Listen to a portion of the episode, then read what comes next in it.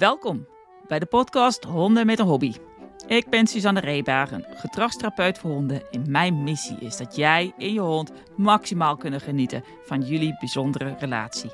Ik geef je in deze podcast een kijkje in de wereld van de hond, hondentraining en van gedragstherapie. Aan de hand van nieuwe wetenschappelijke inzichten en voorbeelden uit de praktijk ontrafel ik hondengedrag en doorprik ik oude dogma's en mythes.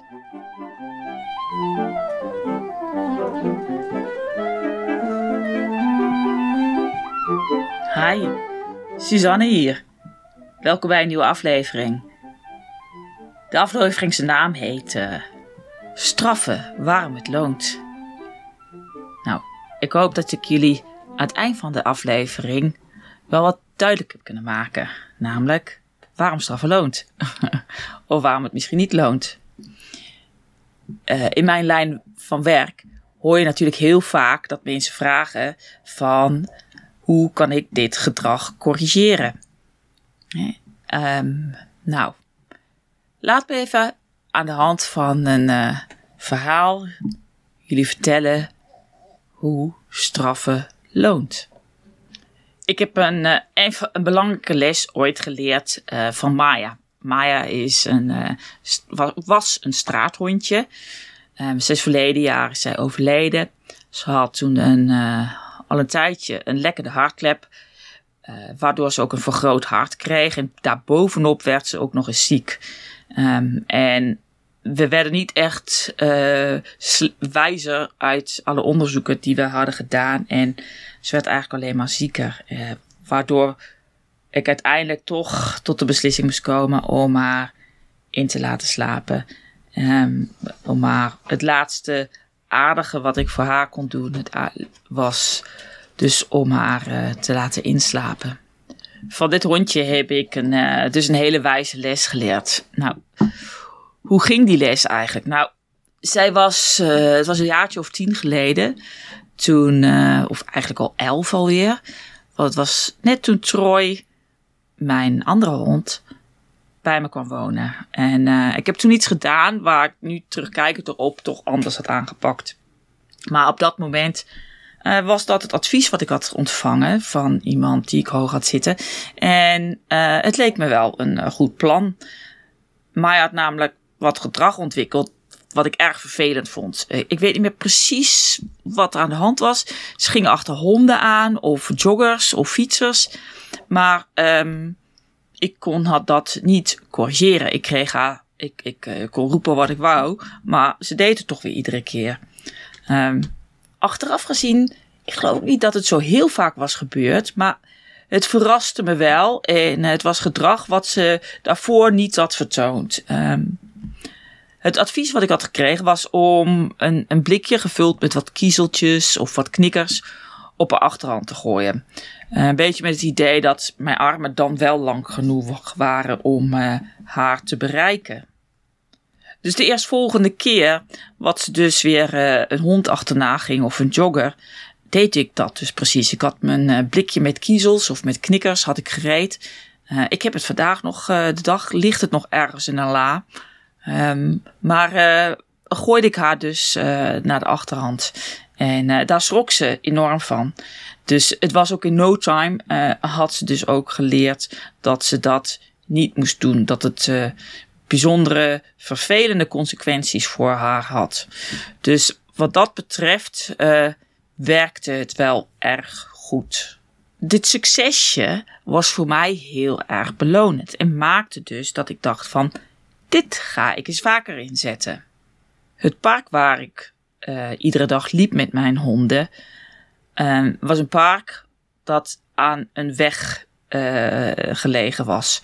En daar gingen best wel wat fietsers en auto's die daar over die weg in gingen. En Maya, die bleef niet altijd even netjes binnen in het park, maar ging ook wel eens de straat op.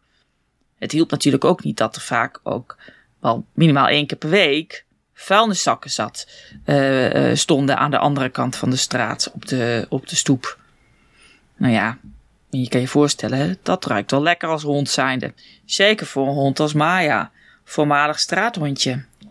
Dus ik had een nieuw plan bedacht. Dat vorige werkte zo goed. Dus ik dacht van, nou, ik ga gewoon een beetje daar uh, op die rand lopen. En elke keer als zij de straat op dreigt te gaan, ga ik gooien met dat blikje. Lekker, efficiënt, snel opgelost. Is, zo zag ik het in ieder geval voor me. Dus, uh, nou ja, ik hoefde er niet lang op te wachten. Uh, ik kon er natuurlijk uh, gewoon op wachten dat het fout zou gaan. En ehm, ze ging die straat op en ik ging uh, gooien. En ik weet niet hoe vaak ik dat gedaan had. Een aantal keren. Uh, Troy was ook nog ergens in omgeving als puppy, maar nou ja, hij had nergens last van. hij liep, hobbelde ergens vrolijk bij. Maar Maya die schrok hier wel heel erg van. Zij was zeer onder de indruk. Maar het pakte toch net wat anders uit dan ik had verwacht. Uh, zij koppelde het namelijk aan mij en aan de omgeving en aan alles, behalve aan wat ik gehoopt had zij het aan zou koppelen. Dus uh, wat gebeurde? Ze vertrok. Ze ging richting huis en dat deed ze door uh, de benen, zich te verstoppen achter auto's, onder auto's, terwijl ik al soebattend achter haar aanliep. Nou, ik zag dit dus compleet fout gaan. Want de Vleutense wie dat een beetje kent, die, een, uh, die Utrecht een beetje kent, weet dat de Vleutense een ontzettende drukke weg is. Daar is een busbaan, aan weerskanten van de busbaan rijden auto's en aan de weerskanten daarvan fietsers. En dan krijg je nog ook nog een ventweggetje. Uh, en dan kom je dus uiteindelijk aan de andere kant uh, van de Vleutense weg. Dus uh, super gevaarlijk voor een hond om in zijn eentje over te steken. Ik probeerde dat dus eh, te paaien, in Maya te paaien. En ik liep achter haar aan met al het lekkers wat ik bij me had. Um, dan ging ze weer een straat in, dan kroop ze onder een auto. Maar nee, ze wou niet bij me komen. En ik probeerde het heel rustig aan te doen. Maar uh, het, ja, wat ik ook deed. Nee, ze ging weg van mij. Zij vond mij doodeng. Dus in het proces heb ik nog uh, een vriendin proberen te bellen. Of die heb ik gebeld. Ik wist dat Maya haar hond heel erg leuk vond. Dus ik probeerde in mijn paniek uit te leggen waar ik dan was. En ik hoopte dus dat zij naar buiten wou komen en kijken of zij Maya misschien kon, kon pakken. Want uh, Maya wou niks meer van mij weten. Ik was niet meer veilig voor haar. Nou, ook mijn boodschap kwam dus niet echt goed over in die blinde paniek wat ik ongeveer had inmiddels. En um, nou ja, uh, Maya heeft uiteindelijk de Vleutensweg alleen overgestoken en uh, gelukkig veilig aan de overkant gekomen. Maar ja, als ik erover praat, dan, dan, dan voel ik nog de stress weer terugkomen. Ik, uh, ik heb haar uh, uiteindelijk wel mee naar huis gekregen en um, nou ja, uiteindelijk leek het ook wel weer goed te gaan tussen mij en Maya. ja, waar had zij anders omheen te gaan? Hè? Dus, maar mijn huis, dat, dat voelde kennelijk wel veilig. En daar wou zij wel naar binnen. Um, dus op een gegeven moment. Het was weer tijd om uh, de honden uit te laten. Dus ik ging weer richting het park. En alles leek soepeltjes te gaan. Totdat ik. Ja, ik was nog niet eens zo heel ver weg van het huis. Maar ik ging wel weer richting het park. En toen ging Maya dus weer in de remmen. In de ankers. Ze wou geen stap verder zetten. Ik heb haar toen echt uh, stukje bij beetje gewoon koekjes moeten geven om haar mee te krijgen naar, krijgen naar het park. Het was er, uh, ja, het had een behoorlijke indruk op haar gemaakt. En ik wou dat dus echt stukje bij beetje meenemen, dat ze het wel durfde om uh, mee te komen naar het park. Dus ja, deze hele oefening, het was niet echt heel erg goed afgelopen. En ik had ook niet echt iets dat ik dit nou eens een keertje ging herhalen. Het was voor mij wel uh, een hele goede les. Want uh, wat ik daar wel uit geleerd heb, is dat, nou ja, nummer één, je weet nooit waar de hond de straf mee gaat associëren. Maya had het dus aan mij geassocieerd. He, zij had dus dat, dat, dat akelige blikje wat ik naar haar gooide, had ze gewoon geassocieerd met mij. Ik was uh, eng geworden. En het andere uh, was ook, ook het park was eng geworden. Daar uh, was dat allemaal gebeurd. Ook die omgeving was ermee besmet geraakt. Dus dat was het ene wat ik dus geleerd. Maar het andere, ook hele belangrijke en waar ik ook een beetje op doel in de, de, de, de titel van deze uitzending, is dat uh, het voor mij na die eerste winervaringen wat ik had, van toen het dus werkte dat ik, uh, dat Maya niet meer achter honden en joggers aanging, omdat ik haar dus had, flink had gestraft. Dat was voor mij heel erg, uh, werkte heel erg belonend. Dus ik ging dat dus vaker inzetten, zoals dat werkt met beloningen. He, als je een hond beloont voor uh, wat hij doet, dan gaat hij dat vaker doen. Hè? Net als die vuilniszakken aan de andere kant van de straat. Dat is interessant voor een hond. Dat is dus lonend. Ze kunnen daar wat eten vinden. Dus dat gaan ze vaker doen. Um, maar zo was deze, dit succesje wat ik had geboekt, was dus voor mij heel erg lonend. Dus dat is dus wat ik bedoel met dat het straffen zo lonend was. Niet zozeer over dat het werkte. Ja, het werkte in het ene geval. Maar ja, ook maar uh, bij, uh, zeg maar, bij Gods gratie. Hè? De, of, nou ja, het, het, het, werkte, maar uh, in dat, ene, dat eerste geval had ik dus wel een beetje geluk gehad. Dat het uitpakte zoals het uitpakte. Maar in het tweede geval werkte dat dus echt um, heel erg averechts uit.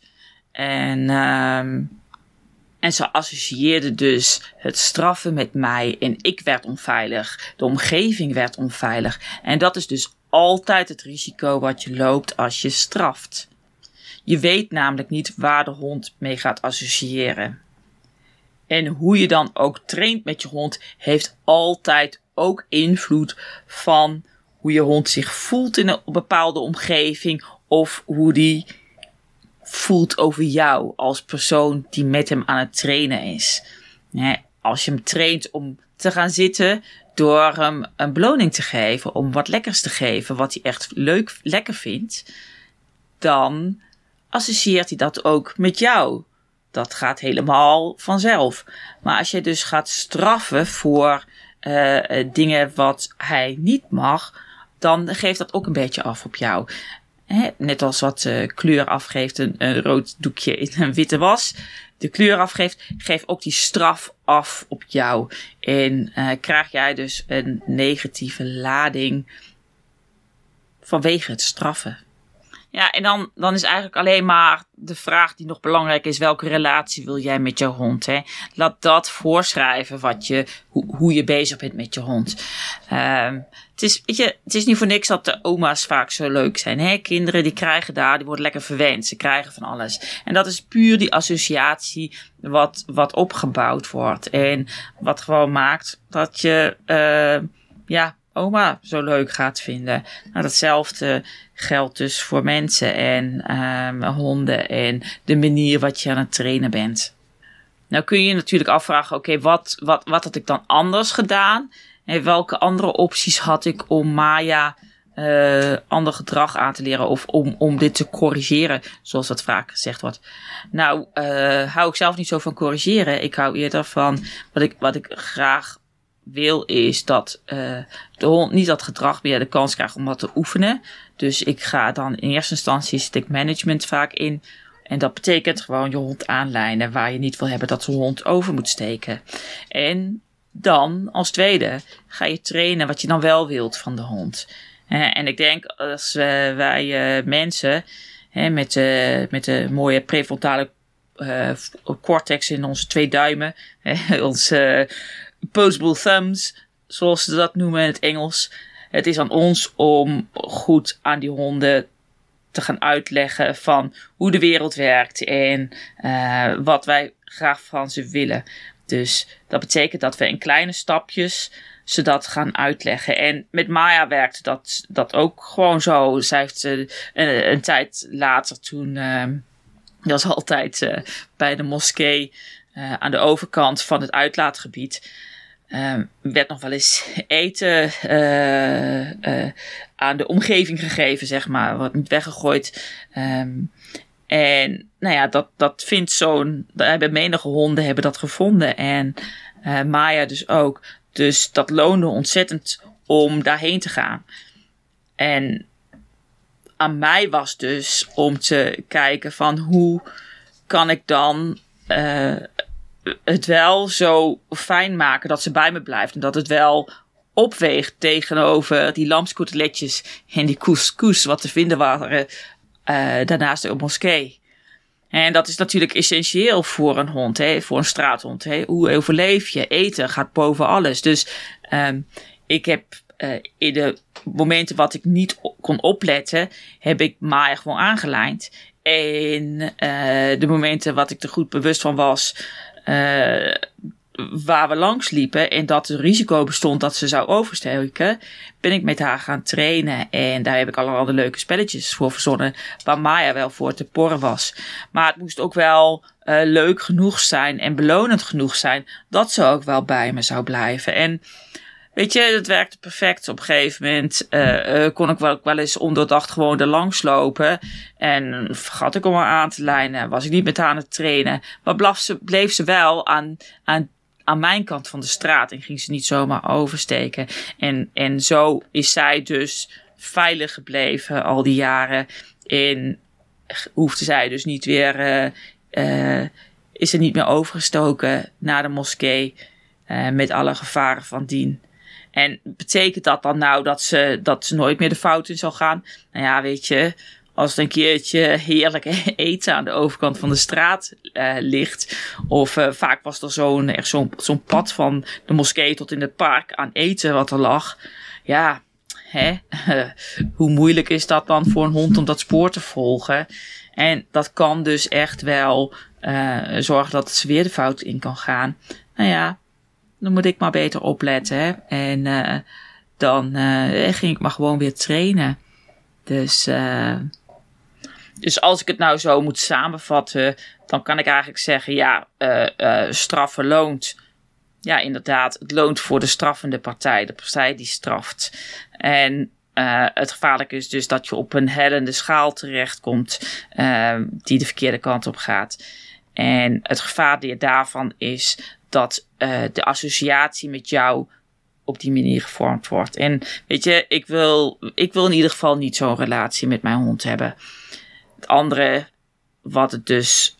Uh, wat ik dus ook graag wil hebben, je moet onthouden, is dat dus. Je kan niet goed voorspellen waarmee dat geassocieerd wordt, die straf. En met belonen zit je nooit zo in dat gevarengebied in die gevarenzone. Als je een keertje fout beloont, of je timing is een keertje af, of hè, je hond associeert het met iets anders. Goh, weet je, dan gebeurt er niet zo heel veel. Het is niet het einde van de wereld. Uh, je hond wordt niet angstig. Uh, je beschadigt niet jullie relatie. En uh, eh, de volgende keer time je iets beter. En je hebt gewoon, je bent je hond op een leuke manier aan het trainen en aan het opvoeden. Dus eh, dat, dat is nog het, uh, het, tweede punt. Of uh, hoeveelste punt is het nou wat ik uh, had.